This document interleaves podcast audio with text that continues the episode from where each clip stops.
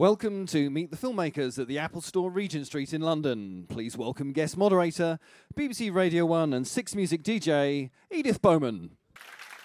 Wow.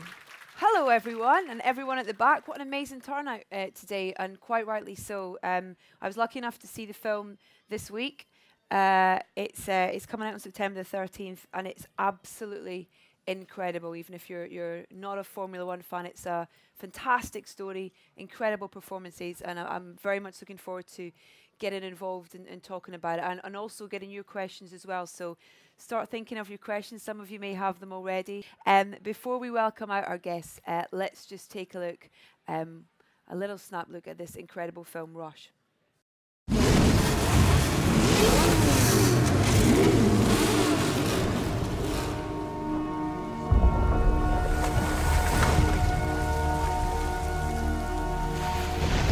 There's a lie that all drivers tell themselves. Death is something that happens to other people. What kind of person does a job like this? Each year, two of us die.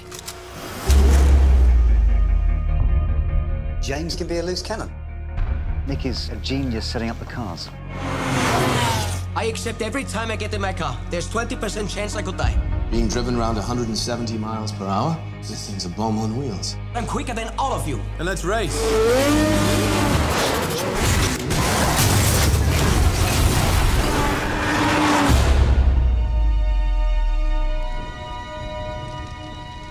I feel responsible for what happened. You were. But trust me, watching you win those races, you were equally responsible for getting me back in the car. I'm world champion, on the verge to become world champion again. I can beat this guy. Trust me.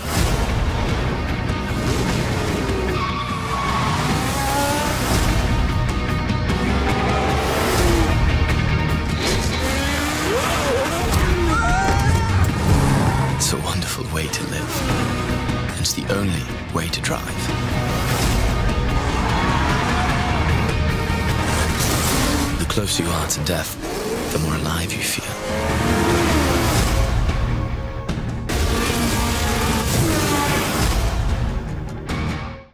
It's an absolute honour to welcome to the stage the man behind the film, uh, Mr. Ron Howard, and his leading men from the film, Chris Hemsworth and Daniel Bruhl.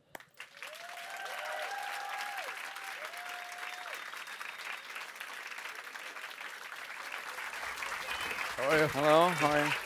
Hello. How are you? I'm great. I thought you were going to take a picture of me. I am going to. I'm Amazing. taking a picture of everybody. I think twi- Twitter Here we go. friendly crowd. I'd You're say. mad for it, aren't you? Uh, yeah. Was he like this in filming, constantly tweeting whilst Yeah, you we were- shot the whole movie on the iPhone. I think so. Um, welcome along today, uh, gentlemen. Got so much to talk about. Congratulations. I, I'm one of the lucky ones who's seen this film, and it's spectacular. Oh, thank you Um, very much. Um, Ron, if we can start with you, we've, we, we've seen already through your creativity, your portrayal of real stories, real events, real people. What was it about this particular story that was attractive for you? It, w- it was like- it was the combination of, of, of qualities. First of all, the, the characters were so unique, so entertaining, and, and, and I thought you know cool. They they were unlike characters that I'd ever really dealt with before in a in, in a movie. Uh, I thought the '70s was something that while I'd done a couple of movies, Frost Nixon, Apollo 13, that were set in the '70s, they were they were just an anecdote. They were just a little factor in those. Here, I thought this story couldn't really happen any e- era other than the 70s, and I remember that period. You know, that was just the moment when when Happy Days was exploding, and it was sort of the first um, American comedy that really took off all over the world. And so I, I knew what the 70s felt like in, in Europe and in other places, and I thought we could depict that. But it was also that I felt like that in the i sort of in the director's toolkit, there was enough technological advancement in the last few years that I thought that for the for the first time ever, you could actually recreate Formula One in a way that was authentic, visceral, that I could sort of try to do for with Formula One what what we were able to achieve with Apollo 13, which meant a lot to me. But but again, combine something that really belonged on the big screen with really cool, interesting characters. So it's a thinking person's entertainment, but it demands to be seen on seen and felt and experienced on the big screen. And so I just thought it was a rare combination, really a chance to make a unique movie. And, and were you were you aware of these these men prior to you know? No, I mean I didn't. Peter Morgan started to tell me about it. We had done Frost Nixon. Yeah. I immediately knew that you know these kinds of extreme rivals. Uh, you know that he he would he would write them in a way that was you know typical Peter Morgan. It would be smart. It would be funny. It would be a you know unsentimental and yet emotional. Um, and but I think as I saw um, Chris and Daniel begin to develop the characters, part of the thing that I began to appreciate was that these guys were absolute individualists. And I think if, if this movie actually celebrates anything, there are no good guys, there are no bad guys, but you have to look at it and say, man, they really they did it their way, and they didn't they didn't bend from that. Yeah. And I think there's something really honorable about that. Well, before we, we meet our, uh, our leading men, let's take a look at the first time they meet before they even step into Formula One. This is a scene from the film. It was my line. I had that corner. What do you mean the one that you spun out of and finished facing the other way? I think that corner had you. That move was total suicide.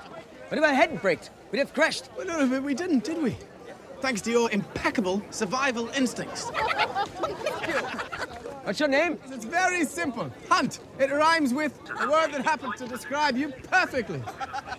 Who is that? I have no idea. He looks like a rat, doesn't he? Um, this this this chemistry between these two men, which which was more it was more than rivalry, wasn't it? It was it was more than competitiveness. It was Chris. How would how would you describe the relationship, and also how would you describe James? Uh, the interesting thing was when I, um, you know, first read the script and started doing research about this character and these guys, the contrasting and and uh, you know difference in opinions about who James was and about, you know, he was this. Uh, you know, rock star of the 70s and, and Formula One and, and, and, you know, slept with thousands of women and drank and smoked his way through that, that period. But there was, um, you know, depending on who you spoke to, different versions of that. You know, S- some said that that was uh, built up by the media, or some said there was a vulnerability or a darkness to this guy, and but, you know the contradictions that would play within that guy, you know, kind of fascinated me, and the relationship with Nicky and, and James. Um, I mean, there was this incredible rivalry, but there was a real yin and yang that existed between the two of them, and, and Nicky had something James didn't, and James envied, and I think vice versa. And, uh, They almost kind of needed each other, didn't they, in a way? Absolutely, I think they both brought out something within the other one and forced them into, uh, you know, the, the, the, to, to be the best they could at whatever it was they were doing on and off the track. I think they both uh, forced the other one to question, you know, their, their motives in life and, and, and the way they raced. Yeah. Uh, Daniel, for you, you had the, the, the luxury, I imagine, of, of, of Nicky being around to, to, or maybe it wasn't a luxury, maybe it was terrifying. I don't know. Tell us um, of, of having him there to, to approach. Did, did you, and how, how was that? What was, was the first It meeting was like? frightening at first because, as you will see in the movie, he is not very diplomatic. So I remember the first conversation on the phone. He said to me, uh, "Well, I guess we have to meet now." And I said, "Well, uh, would be good. Uh, come to Vienna, but just bring hand luggage in case we don't like each other. You can piss off right away." So I said, I said uh, "Okay." So I went to Vienna with my tiny little bag, and fortunately, I had to buy some extra clothes in Vienna because you know uh, I s- Didn't have to so piss off. no. and he even took me to Brazil to uh, to a Grand Prix to meet drivers, and he was very very gentle, and he supported all of us all the way through. You know, Yeah. even when we were shooting, we could call him anytime Yeah. if we had any doubts or questions. So Yeah. Well, one time we were getting ready. I had a, a bunch of cameras. One day I had as many as 30 cameras on the on the grid starts. So and this is logistically, you know, it's it's crazy. A limited amount of time. We got everybody there in their cars, and uh, we're getting ready to roll. And I'm looking over, and Daniel's going like this. And I look and I see he's got his he's got he's in the cockpit of the car, but he's got his cell phone up there. And I realized that he was calling Lauda because he was trying to figure out whether he's supposed to put his helmet on first and then the gloves, or the gloves and then the helmet. and you know, and, and but we, those kinds of details matter to actors Yeah. like this to try to get the authenticity. Well, that I mean, that's the thing about the look of the film. Uh, so much about the film is the the authenticity. But does it make it easier or harder for filmmakers and for, for actors when when you have those people still around. You obviously want to have a, you know, it's it's your creative approach to their story, but you also uh, want to stay true, I imagine, to as much as you can. Yeah, I mean, uh, you know, J- J- James wasn't around Yeah. obviously when uh, you know to, to, as a resource for myself. But Yeah. um, as I said before, the difference in opinion about him was, you know, incredibly uh, with contradictive. You know, and um, and I remember getting to a point where I was reading articles about him and books and biographies and watching interviews and and then just before we started shooting, Ron said, "Do you want to come? There's a having drinks with a whole bunch of uh, drivers and what have you from you know who were in the '70s, knew James, knew Nicky, and um, you know it's a sort of a kick-off party to us shooting the film." And I said, "Oh, sure, I'll come along." it's the worst thing I could have done because I got there and every one of them had, had you know, wow, you know, he doesn't speak like that, or he doesn't, you know, he doesn't, you know, he does this, he does this, and all these different opinions, and um, you, uh, it all of a sudden kind of made me realise I've got to take the approach that James did to, to life and to racing, which was head down, go for it, regardless of other people's opinions. Don't get caught in in the you know what's going on out here and in, in, with everyone else, and, and just do what you believe is, is correct. And you know, love or hate what he did, and however outrageous certain actions might have been.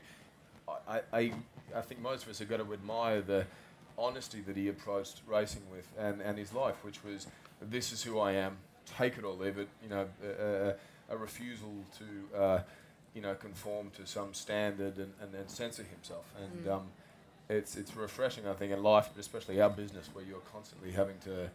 Um, you know, occasionally think, oh, you know, should I say this or avoid that or Yeah. this? And these guys didn't. Both of them, that's what they had in common. No matter how different they were at their approaches, both had this incredible honesty about this is how I'm going to do things, and this is me, and this is this is my approach. No, I have a question. It was never really an option because Niki Lauda is so busy, but you had that pre-production time with him. I had chances to interview him.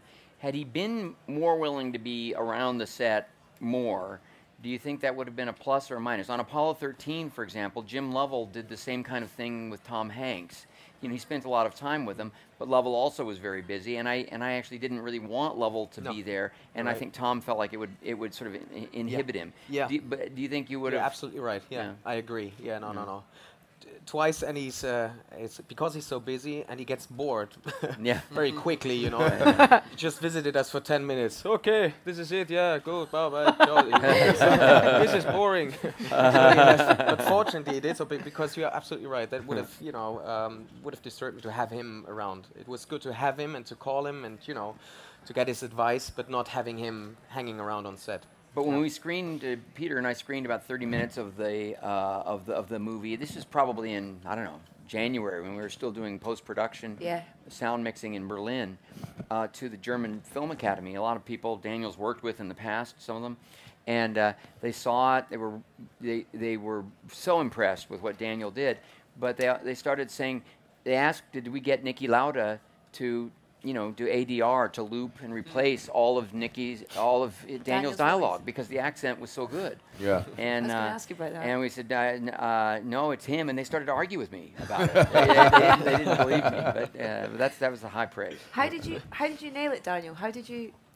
What, what, what's the process? I spent Natural one talent? month in Vienna. Yeah, of course. but uh, no, I spent one month in Vienna because it was a crucial thing to me, the accent, because it's so different to the German accent, and it it adds that portion of arrogance, irony, and cockiness that Niki Lauda has, and the Viennese have. You know, they they they're so different to us. Um, they have a sense of humor.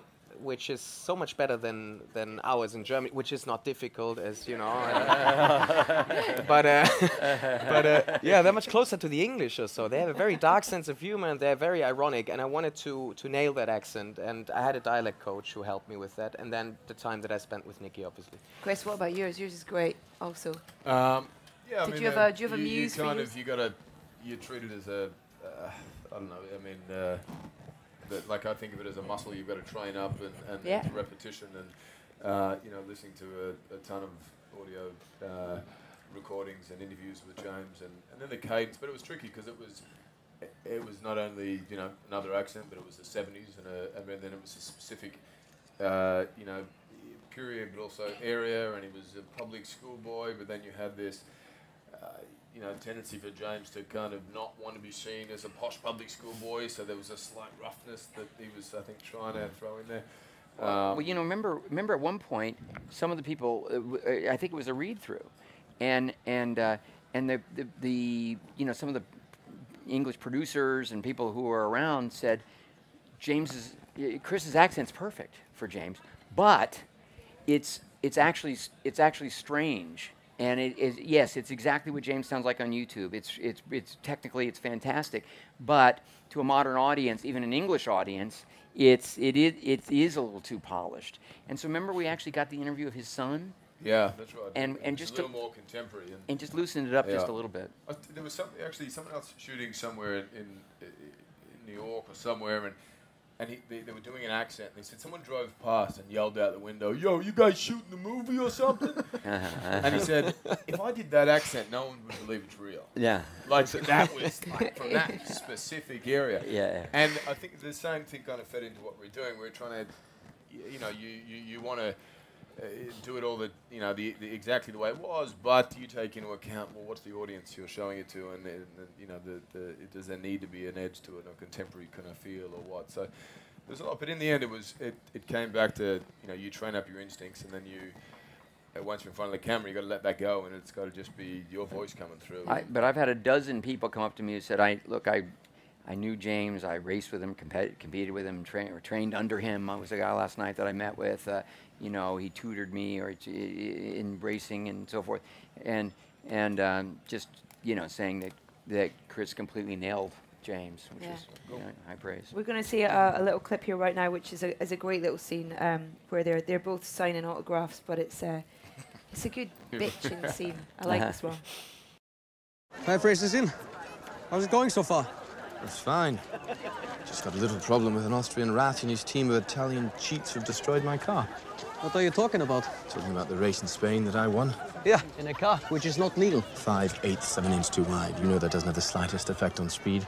But you complained and your team of lawyers leaned on the authorities. Now we've had to rebuild the car and it's become a monster. At least it's a legal monster. So you've had to resort to cheating. You're driving an illegal car and call me the cheat? It's pathetic. Rules are rules. Yes. And rats are rats. Thank you. Thank you. Do you really think it upsets me, James? Calling me a rat? Because I look like one? I don't mind it. Rats are ugly, sure, and nobody likes them. But they're very intelligent, and they have a strong survival instinct. Wonderful.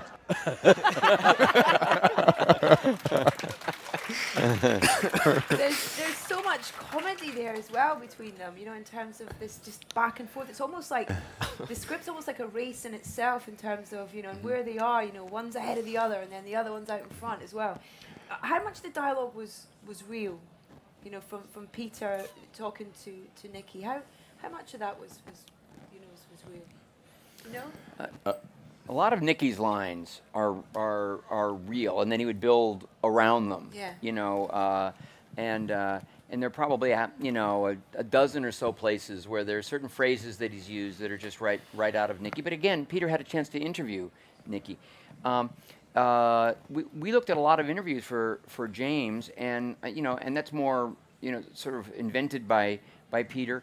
Although Chris was pretty aggressive about going through, poring over the interviews and finding phrases, finding words, and and sometimes we'd build them into the scenes, or sometimes we'd even shoot little extra Mhm. bits just to try to encompass that. Yeah. Boys dream driving fast cars. Mm. This is gonna, this is uh, this is gonna have been fun on that level. I mean, did you actually physically get to get involved in that? Was there that Yeah. element of training as well? And he manipulated my car. I had an accident when I first tested my Ferrari. Yeah, The wheel came off. I'm going to help him find out who manipulated the, the vehicle. the wheel came off. It's actually true. We were doing a uh, kind of re- uh, rehearsals in a in a parking lot and pra- practicing pulling in and out of the pits and then you know aggressive sort of turns and what have you. And I was standing the other side of the, the lot watching, and Danny was going through this big kind of burnout, and the wheel comes off and starts, and then you know flew into the crowd of people who were standing there, and people dive out the way, and Daniel bounces on the axle, and the car was like inches away from doing a complete, you know, 180, and uh, with his head protruding from the the, the Dirty chassis. of the tricks thing. by Hunt. Yeah. Uh, I don't know who did it. I don't know who s- unscrewed that Well, then he was thinking that I did it, so that he would, so that Yeah. he would understand what To a crash was all about. So, you know, so you're a very suspicious fellow, Dan, Mr. Rule. so apart from the little bits of training in a car park, I imagine there was quite a bit more involved as well. No, in there was, terms and, a- and a lot more than we kind of anticipated. I think, um, you know, you have you, the usual sort of safety uh, regulations and what have you at the beginning, and the more we you started shooting, and whenever we could, we'd grab pieces and it'd be like, quick, jump in the car and let's do this. And uh, Anthony Dodd Mantle, who was a cinematographer, had cameras mounted, you know, in our in our helmets, in the visors, all over the you know the chassis of the car and, and different positions, and and uh, and you see it's us in there driving, and there's a few scenes pulling into the pits, visor up, dialogue, and drive back out again. And um, I mean, for me, that was one of the the, the best uh, you know parts of this shoot was being able to drive those things, which most people don't have that. Yeah. You know, or you, you can't access that experience if you. if imagine it's almost But a, else- a way of getting character as well in terms Yeah. of you're in Oh, his, yeah. you're in their home, you're in their. But after the movie, I learned I wouldn't be a good race driver. Um, it's so tough. And twice I wanted to be a co-pilot with professional drivers. I did this in Le Mans and in Germany at, uh, with a DTM uh, racer, and it's incredible what these guys do. you know. Yeah. So it's easy to drive fast. In Germany, we don't have limit on the on our autobahn, so you can we can right. drive as fast as we want. But if something unpredictable happens, it's so difficult to get these these race Yeah. cars under control. It's um, Ron, you're doing an incredible job of making you feel like you're in the cars with them. You're you're really experiencing it all with them and stuff. And the authenticity of the film in terms of, you know, you f- you feel like this these actually races that happened. How much did you shoot? Did you use old footage? I mean, We we did use old footage in a few places in a couple of different ways. Sometimes we used it on television, you know, when the Yeah. TV screens. Uh, uh, sometimes we did a sort of a Forrest Gump trick, where we would have a great shot, but it was from a, the wrong race, or it didn't feature either you know Nicky or James's car. And so instead of like putting Tom Hanks next to Richard Nixon, we would we would put the McLaren or the Ferrari into an otherwise uh, great shot that would suddenly help tell our story and give it scope and authenticity, you know. And so that was very important. Um, and uh, uh, it you know it definitely also influenced the uh, the aesthetic for, for that. But we did far more in-camera action than I ever expected we would. Really? Um, well, you know, Jeremy Clarkson is friends with Eric Fellner, one of the producers, and he actually recommended a couple of precision drivers that he's just known over the years, uh, and uh, and you know, and they and and they they were able to come and just put that car at unbelievable speeds, safely, you know, wherever it needed to be, and it was stunning. And um, uh, and you know, I always felt a little dangerous, but uh, over and over again, I, it was I realized it was in control. But the first time that they said, "Yeah, we can touch," and they actually did a bump in camera, I thought, "Wow, well, look, as a movie director, I'm thrilled. Uh, you know, I'll be glad when we wrap." Um, things changed after um, after Nicky's accident on, on, on different levels as well. We're, going to watch a, a scene here, which is the press conference uh, after his accident when he when he gets back in the car. James, do you think you can cope with the pressure? Well, I've never really understood what that means. I love my job. I love competing. I love racing. Maybe you should ask Nicky. He's the world champion. He's got everything to lose.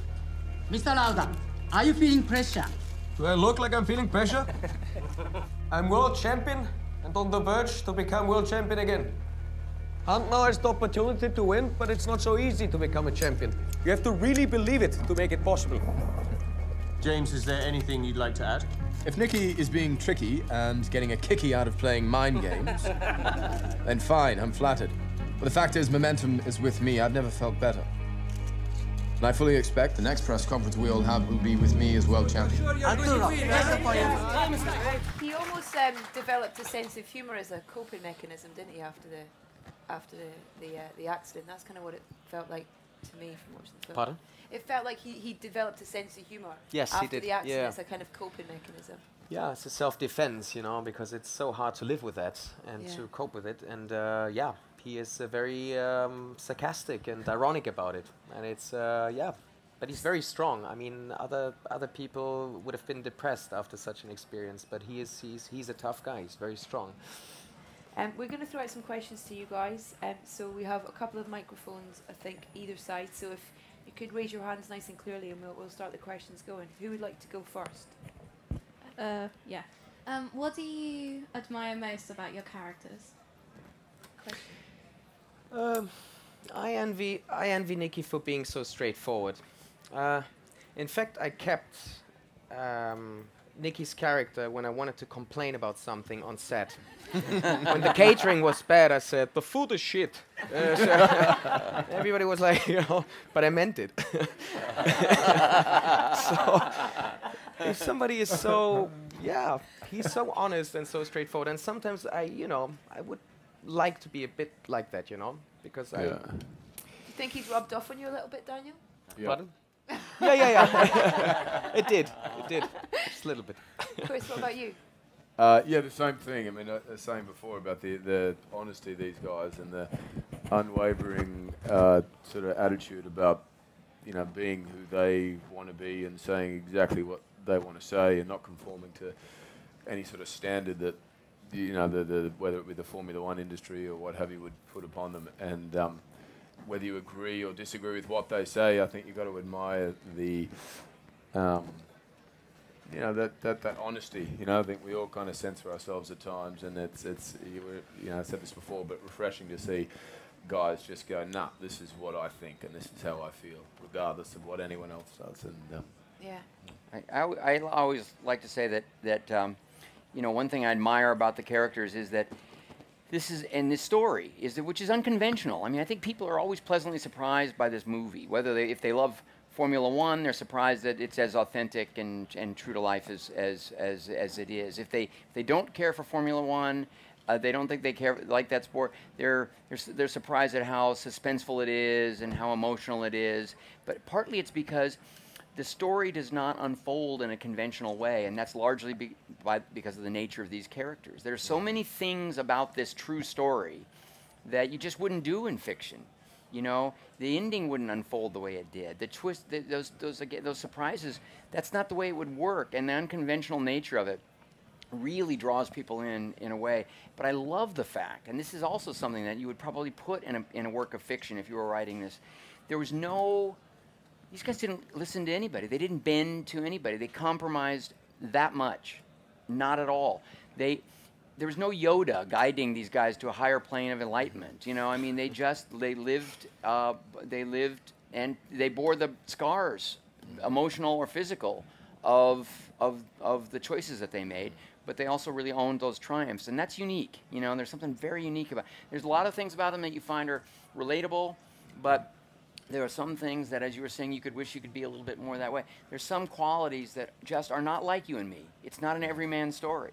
You know, they're, they're, they're, they're, there's something else there. And that, that, that, that kind of commitment too. I mean, there's um, in the '70s, four or five guys a year were dying. You know, uh, Yeah. at, at, in in you know in the sport, and I mean that's gladiators sort of stuff. And you think for for what? For entertainment. And but the need to be good at something and and prove that you know you are worthy or whatever that is.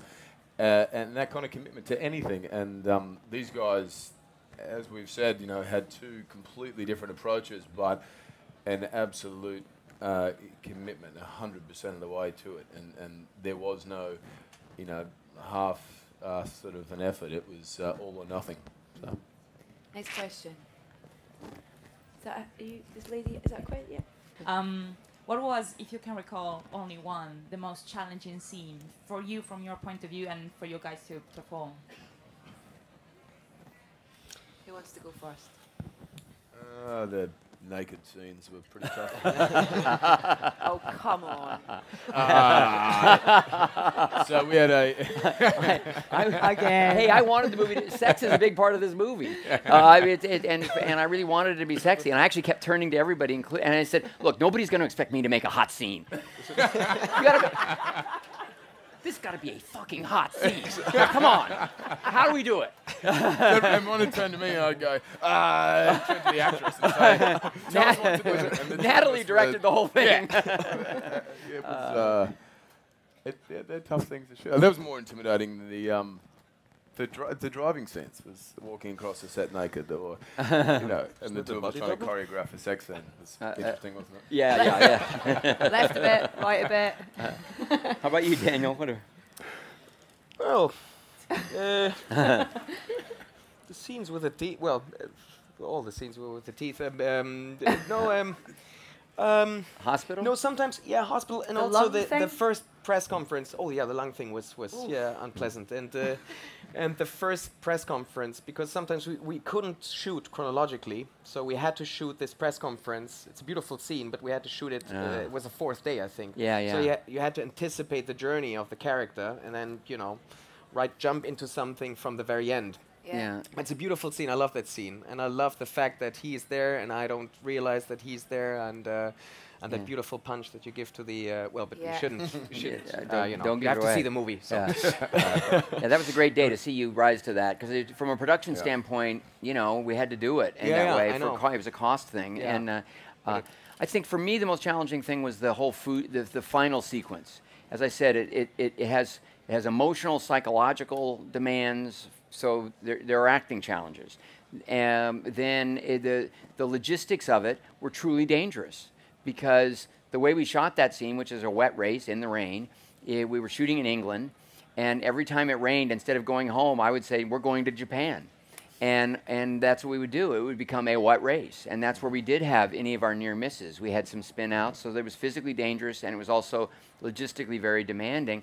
Um, we were all and and just the storytelling, the music, Hans Zimmer's score, everything needed to sort of come together. The harmonics of that were really challenging, and it's one of the cha- one of the most challenging sequences that I've ever been involved in. And again, I think it surprises people. It's it's got twists and and it's unconventional, and. Uh, uh, and but it was part of the, um, and I found it. I found it directorially kind of nerve wracking, and and when it suddenly become everybody's favorite race, uh, and it, and it, which is uh, you know great because it's the last one in the movie, uh, but it it wasn't necessarily traditional. It didn't unfold in a way that gave me confidence that it necessarily would be. Do you like feeling like that? Do you like kind of being in a slightly scared place as a director? And, and Well, almost every movie scares the shit out of you at some point in some way because it's just they're they're challenges. They're they're elusive. They take on a life of their own. Um, you know, I I care about it from my own perspective, but I also care about everybody who's committed their you know this this portion of their their their career to uh, to to a movie. But but this story. It, it kept yielding so many surprises. We kept learning new things that were that were we knew were cool, you know. And so there was a kind of a creative excitement going on, and I'm re- thrilled by the way people are responding to the movie. You know, I hope it's commercially successful. That would be fantastic. But creatively, it's one of the highlights of my life, and and um, and I've had some great experiences. So you know, I uh, I really did love love getting to do this, and yet and and yet it was scary in some way, shape, or form every day. Just wondering, uh, as actors, is it harder to portray a character who's re- uh, real or a fictional character? Well, it, it depends. I mean, uh, on the one hand, uh, it felt a bit frightening at the beginning because I felt this weight on my shoulder and the responsibility of playing uh, uh, a legend in my country. I mean, Niki Lauda is huge in Germany. He's a, he's an icon, uh, and so I, yeah, uh, made me a bit nervous. But then, if you have a good relationship with this person and he is willing to answer you any question you would have, and he likes the idea of you portraying him, then it makes life much easier because then you you can't get any better information than from the living source. So uh, he would tell me things that you can't read anywhere, see anywhere, and uh, yeah, became became really close. So it's um, helped me a lot. does he like the film? Has he seen it? Yeah, he likes it. Yeah. He, yeah, yeah, yeah, he's very, you know, uh, he's not a he's not a man who gets uh, very emotional.